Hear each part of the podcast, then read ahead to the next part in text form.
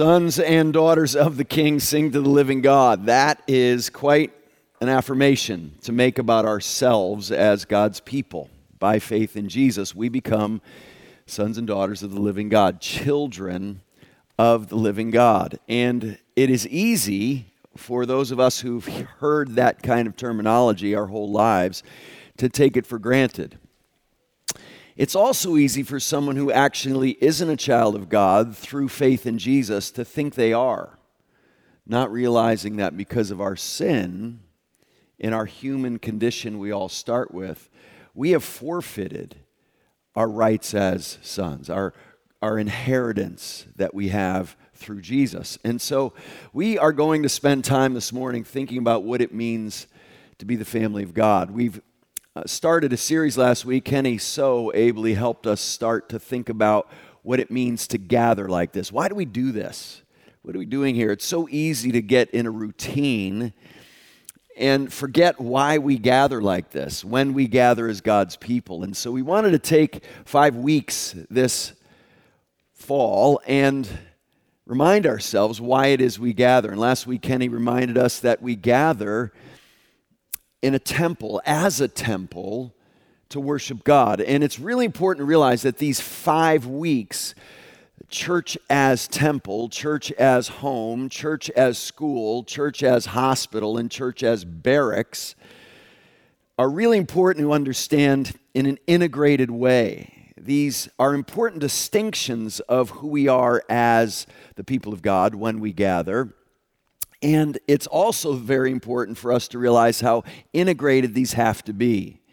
We gather this morning thinking about this being a home for us because it's where we find family, because we desperately need love from God, but through the people of God. And so this morning we think about church church's home. That word home can mean a lot of things to a lot of different people. My home life wasn't so great growing up. And actually, a phrase my brother and I would use with some frequency when we'd see each other out in the playground or wherever we'd run into each other. We didn't, even though he's only two years older, we didn't most of the time run in the same circles. But when we would run into each other, sometimes we'd say to each other, Don't go home. Mommy's in a rage, we'd say. It's not safe to go home right now. And so, home can easily, for some of us, mean an unsafe place. It can mean the place we in our life have felt most vulnerable. It can mean a place where there's been great damage done to us because it's the place we expect to find security. It's the place we expect to find comfort and protection and provision. But for many of us in this sin ravaged world, home means something very different than that. And so it's vital for us to seek to redeem our conceptions when life has ruined those conceptions. We've got to put them back together according to God's perspective. This is one of my greatest burdens for us as a people, for Christians as a people, that we don't just develop our reality from our experiences, but from God's Word that leads us down the path of redeeming things that could be a place we hate. But we need to see the church as a home with all our imperfections, with all our failures, with all our disappointments, with all our sin, with all our offenses, and the ways we will hurt one another because we're not home entirely yet, we've got to work very hard to see the church as a home, a true family, the truest family, actually, you'll ever have. We need to redeem whatever conception of home you have. Maybe your home for you growing up was a wonderful place, and I thank God for that because you've got a head start in seeing the church from God's perspective. And the reason a home is a home is because not it's a structure where we get protection from the rain. Was that awesome last night? Oh, you know, I'm from the Northeast and from the Midwest, and so that's not uncommon where I come from. It's just good for your soul to hear in the middle of the night. It's just so good and lightning. And don't you feel small, thankful for your home, that you're getting shelter within? And, and home does have a sheltering effect, literally from rain and, and lightning and, and criminals who would otherwise take advantage of you in your vulnerability. And, and so, home, the, the actual structure, provides something, warmth and protection and comfort that you would want a home too. But the real reason a home is a home is because it's where your family is. You know, there are people who live in homes that literally have leaky roofs. My wife Donna's grandfather, her great grandfather, lived in a shack that her father actually spent a lot of time in, and, and rain came in you know, you can have a pretty bad structure you live in, that's your home. But if the family that lives in that home is a place of security and safety and warmth, even with the mess that families can be, if there can somehow be a place where you find family, then it's a home. You can live in a little shack. You can live in a tent. But if the family that lives in there is true family, it can be a wonderful place of security and comfort and peace and perspective and love. And that's what we want to provide here at Grace. That's what each of us wants to provide in the homes in which we live on a daily basis. But here at Grace, we want to be a family that is truly making this place a home for us. I love that my kids I think, very easily view all of you as family and this as a home. Sometimes it's actually uh, concerning to me how little divide they see between our home and this place. And when they were little, it meant they would run on the chairs and they would do all sorts of things that seemed a little less. Uh, formal than it should be here at church, but there was something right about that, that they felt a freedom here. No, I would tell them to get off the chairs, but there was at the same time a sense of, oh, there's something right about how comfortable they are here. And it was amazing how we would often be the last people to leave sometimes. Sorry, ushers, Andrew Weston, waiting around for us to turn off the lights. But, but my kids very seldom would say, Can we go home? Because this felt so much like home to them. And it's because of all of you, it's because of how much you have made them feel at home here. And like family, you know, we adopted our kids. They were all older, and it was amazing how quickly this became family for them. And I want to start by emphasizing the fact that we are family. We are family. If you're over 50, when you hear the words, we are family,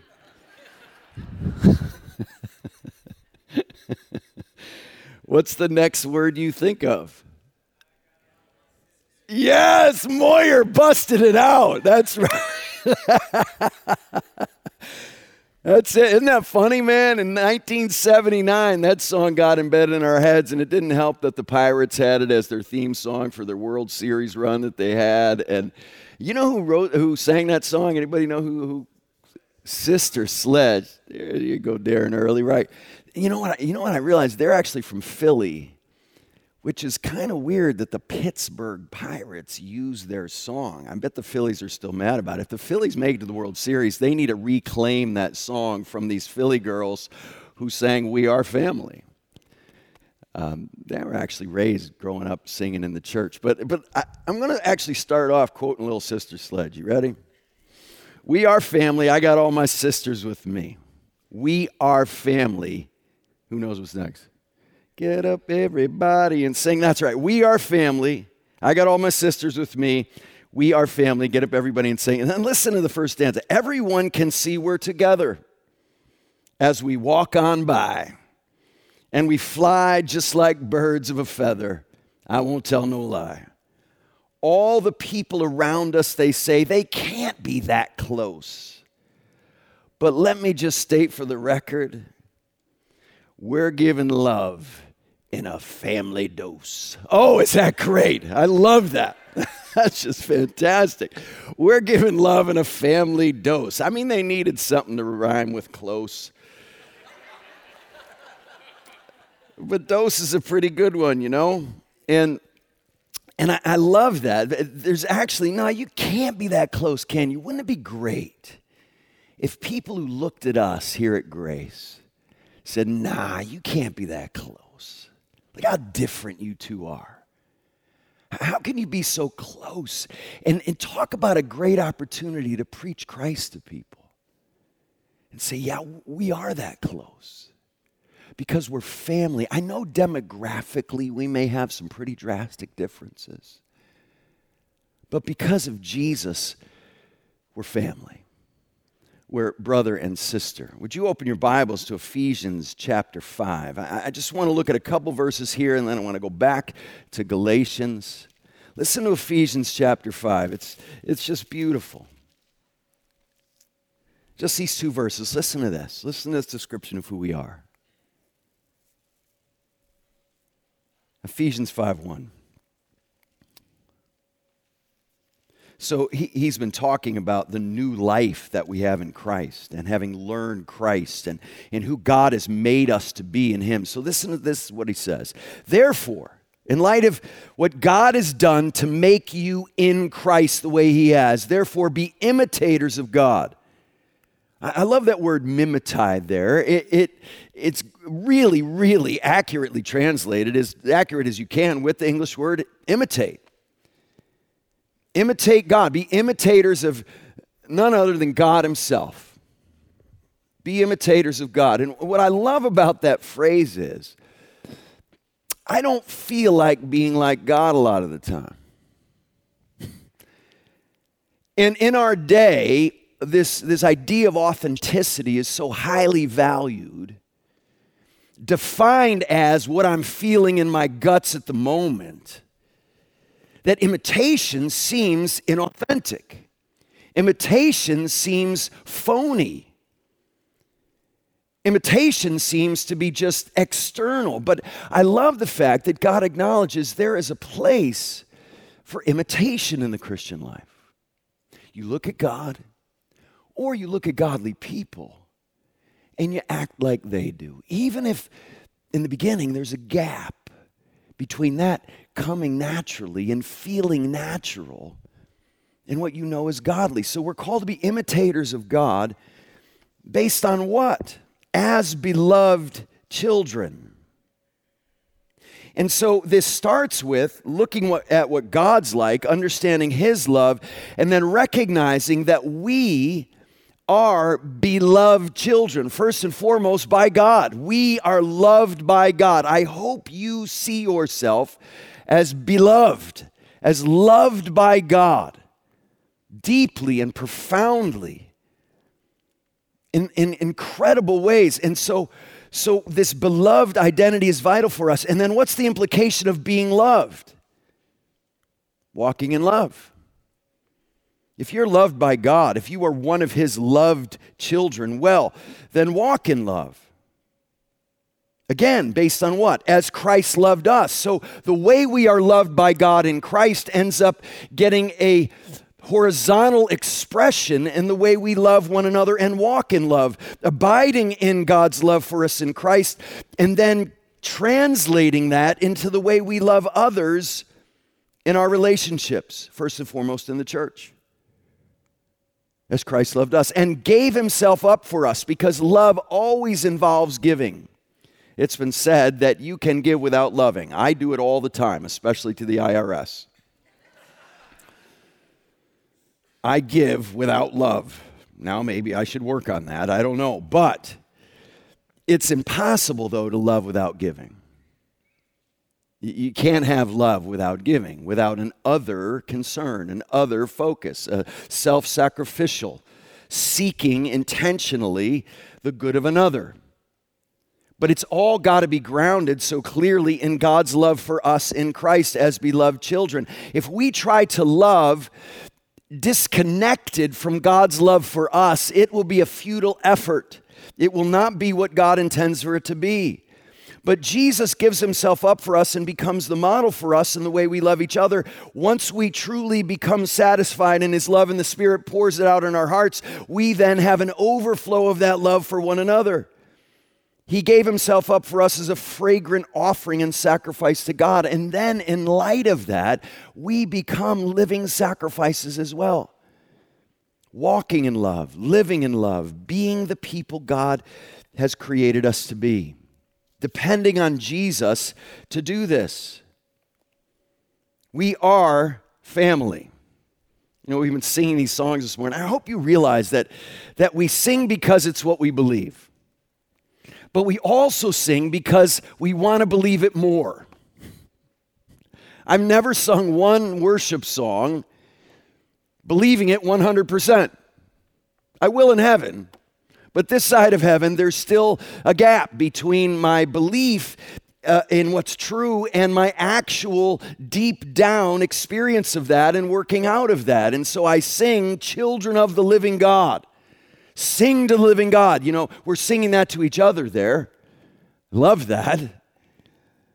We're exhorting one another, we're encouraging one another in the midst of our worship, but, but when we sing to each other in that way, we're singing in a way that expresses what we believe, but we're also singing in a way that's deepening what we believe, intensifying what we believe. We are family, and sometimes I need to say that in spite of believing it to the degree I want to. There's so many things in my sinful heart that war against truly seeing all of you as family. For some of you, it comes easier. And that's right where God wants to work. When it doesn't come easier, that's right where He wants to work. We are family through our identity in Christ because we are beloved children. Now, now would you go back to Galatians chapter 4? it picks up on this same theme. The way we live is grounded in who God is and who we are in Christ. Listen to Galatians 4, beginning of verse 23.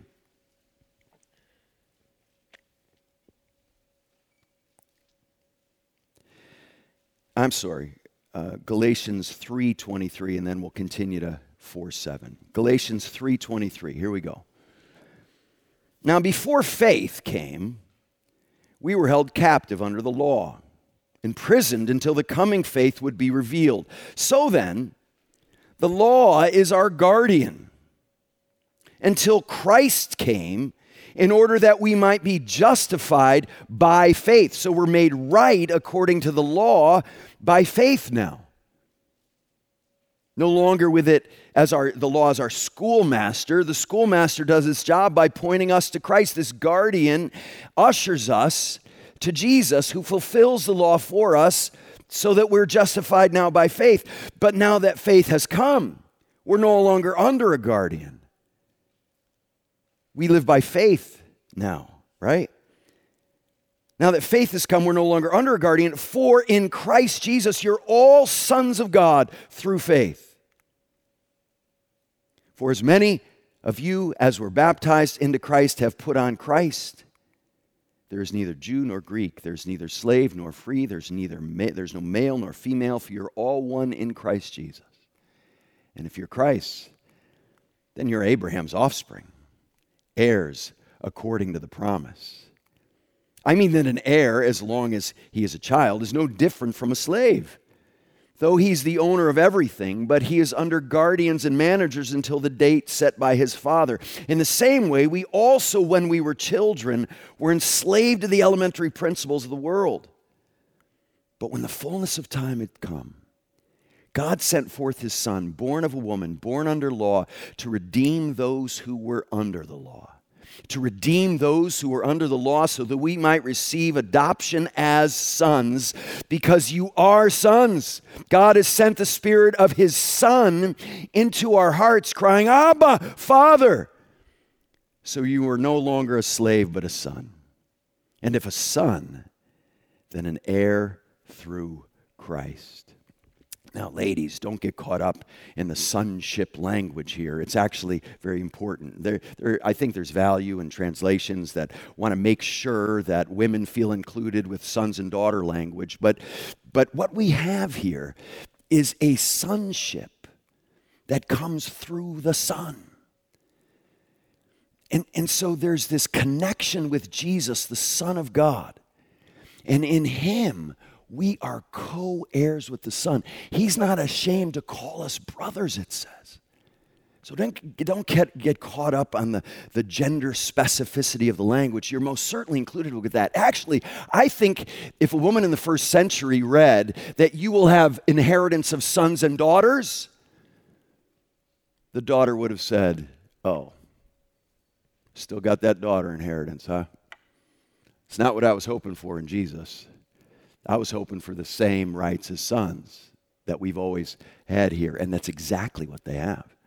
They, that's why no longer male and female. They all have the inheritance of the Son because by faith they have sonship in the Son. And so there's this glorious recognition that by adoption and by new birth, we are all children of God.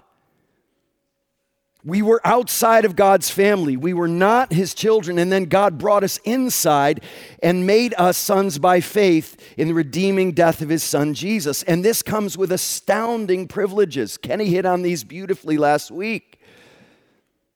We were slaves, slaves to sin, slaves to unrighteousness, slaves to the prince of the power of the air, the spirit that's now at work in the sons of disobedience. That's who we used to be. But now we are saved by adoption and by new birth. And now we're fellow heirs with the Son of God.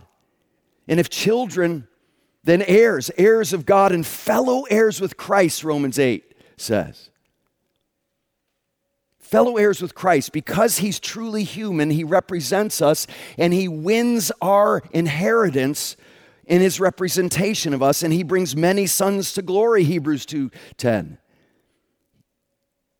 We had been totally disqualified from being heirs of God. But because Jesus bore our sin and endured God wrath, God's wrath for us, he makes it possible to become joint heirs with him and share in his inheritance, the firstborn son.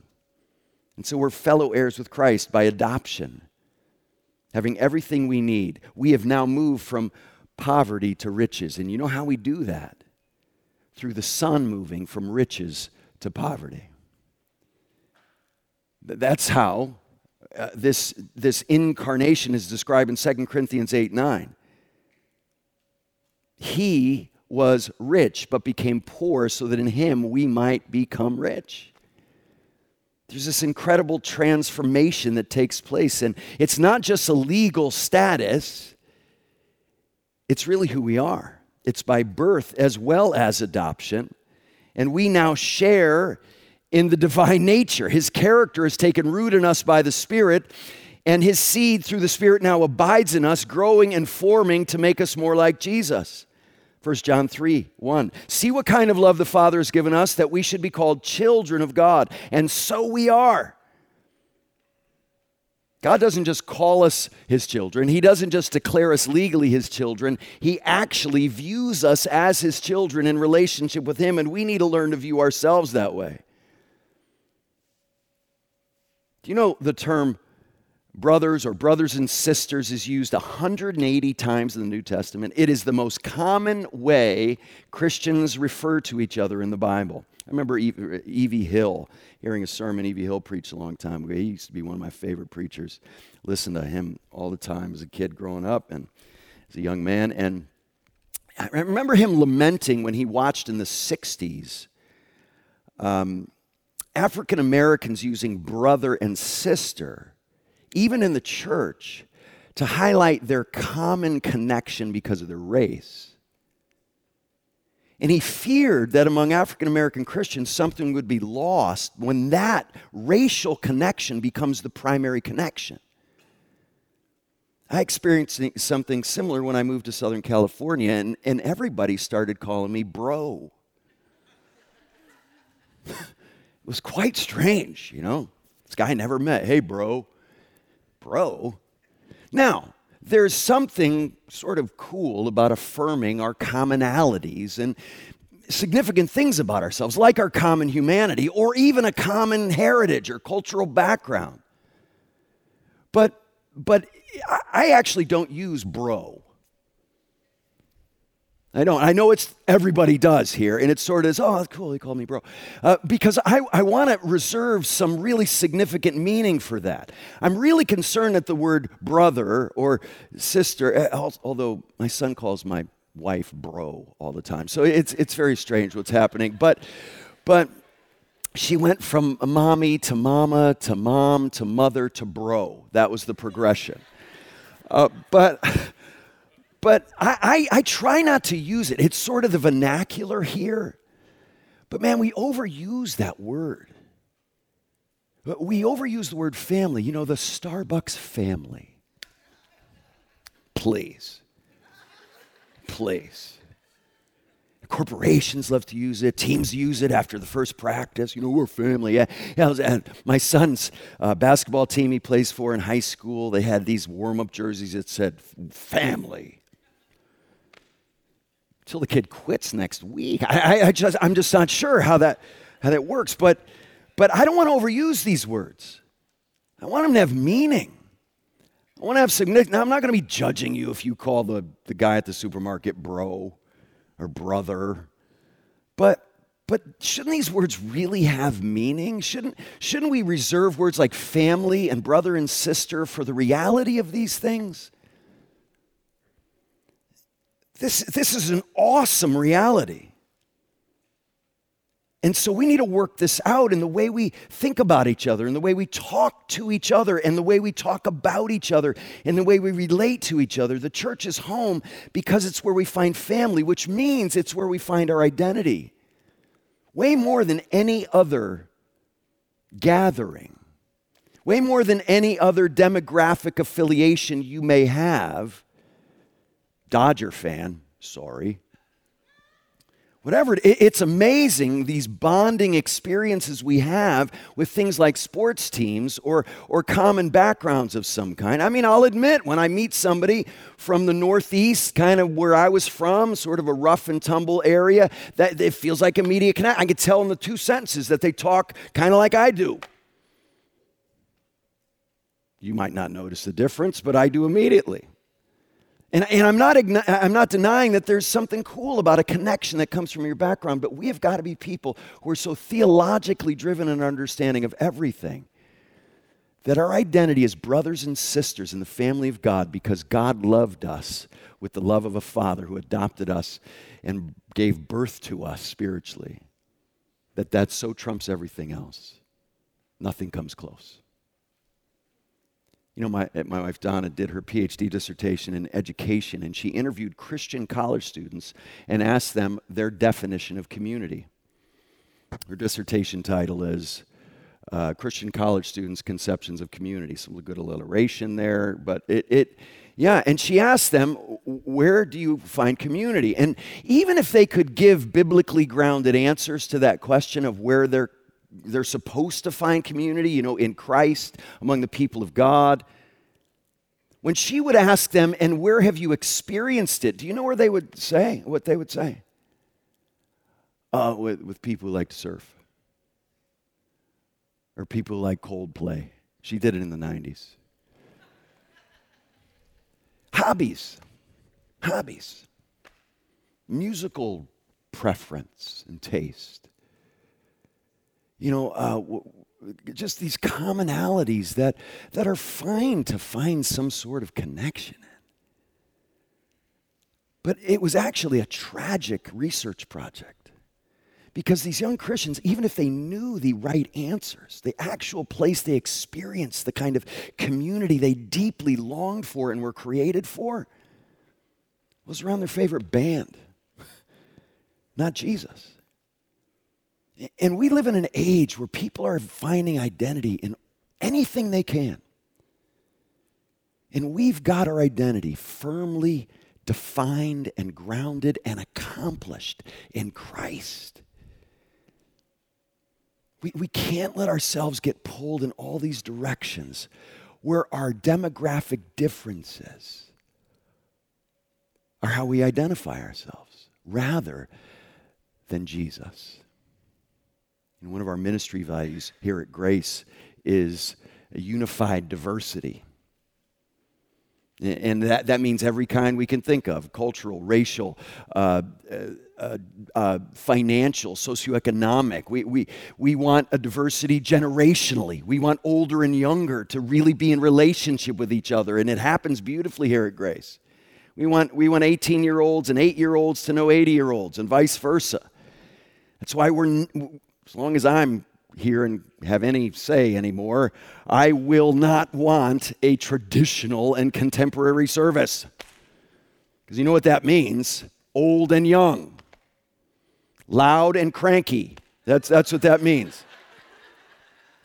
And, and we can't do that. If we can't sing together, we've surrendered. We've just surrendered. How, how about that? That the worship wars in this country are driven by the style of music people like, and that the generations can't get together on that. That's just pitiful, people. That, that we would let these kinds of petty, superficial preferences just kills. I remember when we started 23 years ago, Walt sat at the piano in the old sanctuary and he turned to the old people in our church. He didn't say that, but that's what he was doing. He turned to the old people in our church sitting at wasn't this piano till somebody gave us this one. It was an old piano. And he sit there and he turns to the congregation and he says, Now, we're about to sing an old hymn that many of you know. And I've rearranged it. Remember this Walt? and you said, and I know this is going to bother some of you a lot. That's what he said. And he said, and I understand, but I think it's worth it to breathe some new life into this old hymn. So, he said, these are all word for word. I have a strange memory. He, he said, because I was sitting right in the front row watching him say this. He said, So, if this really bothers you, I would love to talk to you after the service and help you understand why I think it's worth it. Isn't that beautiful?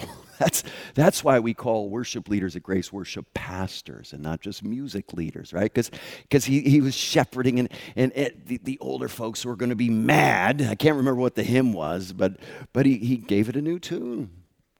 But we get so upset about those kinds of things. It's really sad. It's really sad, you know. Uh, we have so many enemies in the spiritual realm that are wanting to undo us, and they often undo us with the kind of music we like. It, it's just an absurdity. It just Satan loves this. He's laughing when we divide over these things that we take so seriously, but compared with our identity in Christ that we share, are meaningless.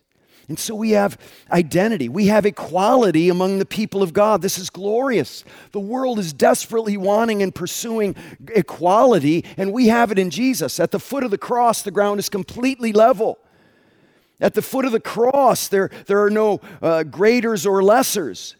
We're all in it together. It's where we find equality.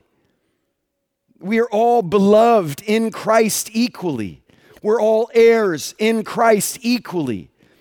We're all recipients of the promises of God equally. Galatians 3:28 we're all one in Christ Jesus. God doesn't have favorite children, no favoritism, no partiality, no cliques, no racism or sexism or self-righteousness or or, or anything that's inappropriate for children of God. And one of the greatest things about the church is you don't get to pick who's here. It's like your earthly family, you know? You go to a reunion and you're mostly looking forward to it. Except for that one dude, usually an uncle, you know? right? Thanks, Nikki. At least you can relate to me. Yes. Uh, yeah, you don't get to pick them. You didn't get to pick anybody who's here. Isn't that great? When you go hang out at Starbucks with your buds, that ain't the church because you get to pick who's there till somebody rolls into the Starbucks and decides to sit down with you, and you're like, oh boy, here goes this. But, but that's the church. You don't get to pick who's here. And that's one of the hardest things about it. And it's one of the most important things about it. Because if you're always the one choosing who you're with instead of God among his family, you're never going to grow the way he wants you to. And other people aren't going to grow without your presence there. And so, so we've got to realize that we are all equal in God's sight. You know what the Bible says? It's an awesome verse that we usually skip over to get to the husband wife stuff in Ephesians 5. It says, Submit to one another in the church among the people of God. In other words, put your petty preferences aside and submit to one another. You know what it says? The reason? Out of fear of Christ. You fear Jesus so much, you submit to each other. Is that beautiful? Because you know Jesus is so concerned about his beloved loving well in the church. And so because you, you, you fear him so significantly, you, you have a kind of fear for one another in a healthy way. You respect, you revere the people of God. And that's why we're called to love one another with brotherly affection. We're commanded to let brotherly love continue, starting with our brother Jesus, who gives us sonship and gives us adoption and new life in the family of God. Listen to 1 Peter 1:22, having purified your souls by your obedience to the truth for a sincere brotherly love, love one another earnestly from a pure heart think I've told you I'm writing a book 20 Things Christians Should Probably Stop Saying.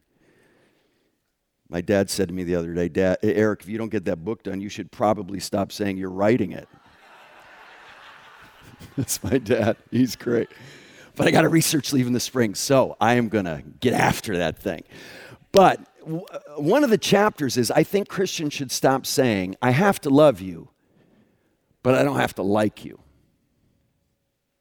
Now, I get why we say that because on the way to really loving you, I may not like you. On the way to my committed love because you're my brother or sister in Christ, well, well, along the way, sometimes there's a real disconnect be- between the kind of love I long to have and the one I actually do right now, which doesn't have much affection. It doesn't have much family feeling to it. But here's what I think is the biggest problem with that phrase. If we give ourselves permission to love but not like each other, although that's part of the deal, a lot of the time, if we give ourselves permission to have that as the goal, you know what we're going to do? We're going to think that's how God loves us. He loves me, but didn't like me. He tolerates me, He puts up with me. He's stuck with me because He made this covenant and He can't get out of it. But He would like to if He could. But He's stuck with His faithful character, so there it is. I think maybe the majority of Christians I know, I think, think that way. I want you to know God's fond of you. The kind of love He calls us to is the kind of love He has for us. It's a fondness, it's an affection, it's a delight even in Christ. I, I think God thinks my jokes are funny.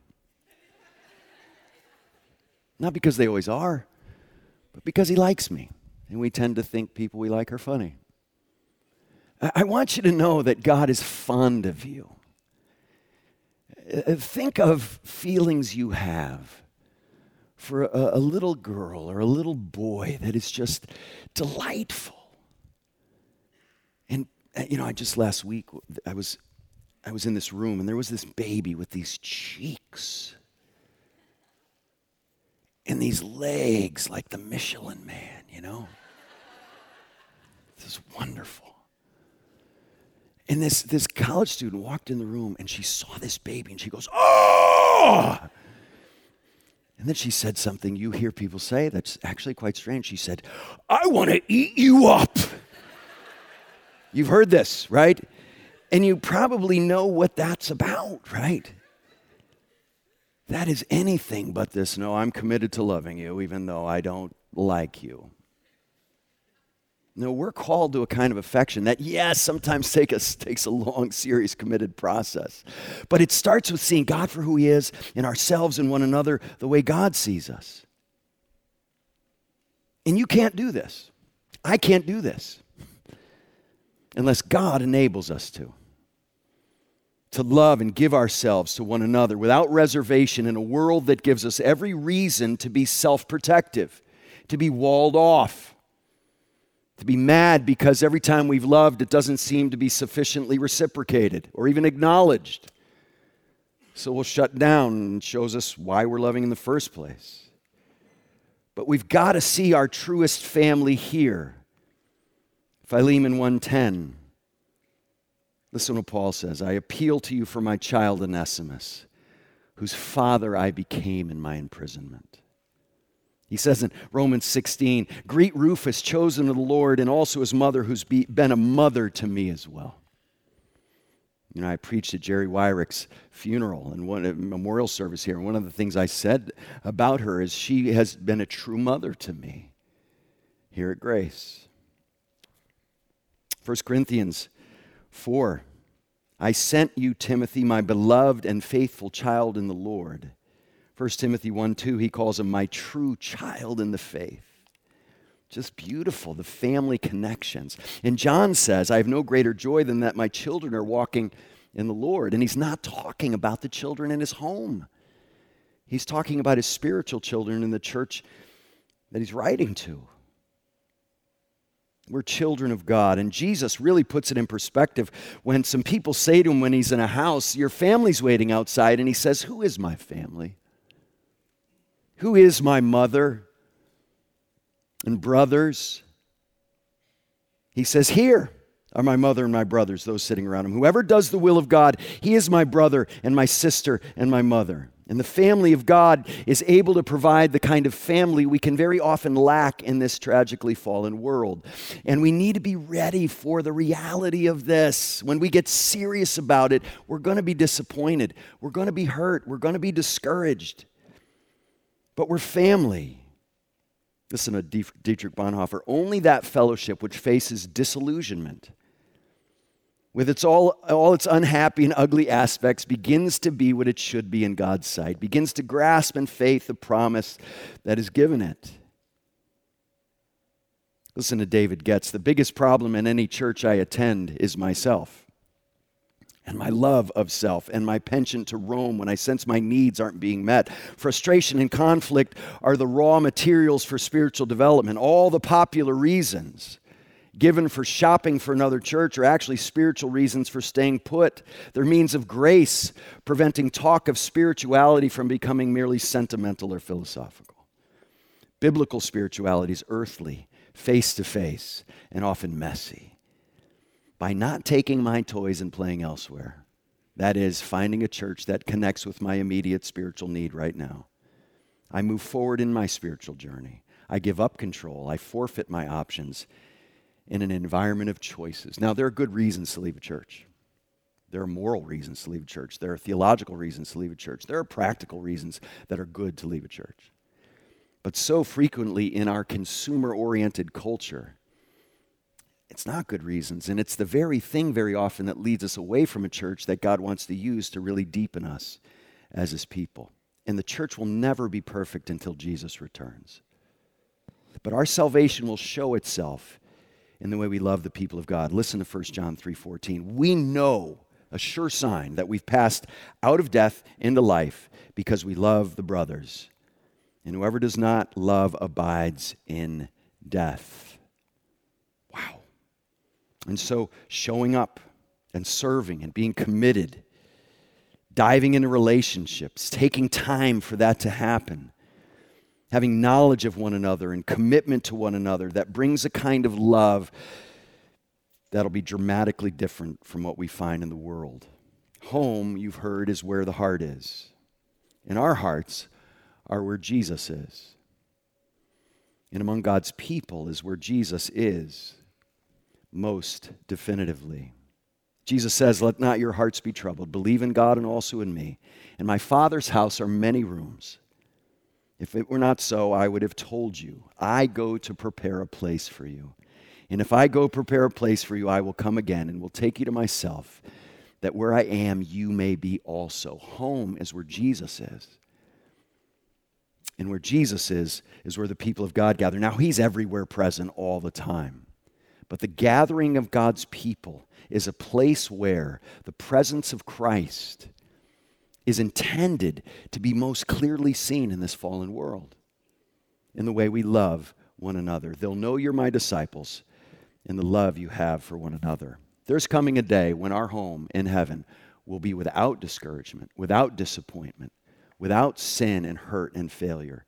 And Jesus has prepared that place for us. But until then, let's live in this world in a way that gives the world a glimpse of what's coming in our home in heaven. Let's pray together. Lord, thank you for your amazing grace and your goodness. Thank you for the joy of being your children, of being family. And Lord, even though it doesn't feel like it for us sometimes, we know it's true. And Lord, I pray that we at Grace would become more of a family in the way we live and think and feel and serve and show up than we've ever been before. And I pray that this would increasingly be a safe place and a place where we're well cared for a place where we are able to drop our guard because we know we're with family. So, Lord, we pray that you would be working each day in our lives. We pray that it, now, as we take the Lord's Supper, that we would do it with grateful hearts. And we pray this in Jesus' name. Amen.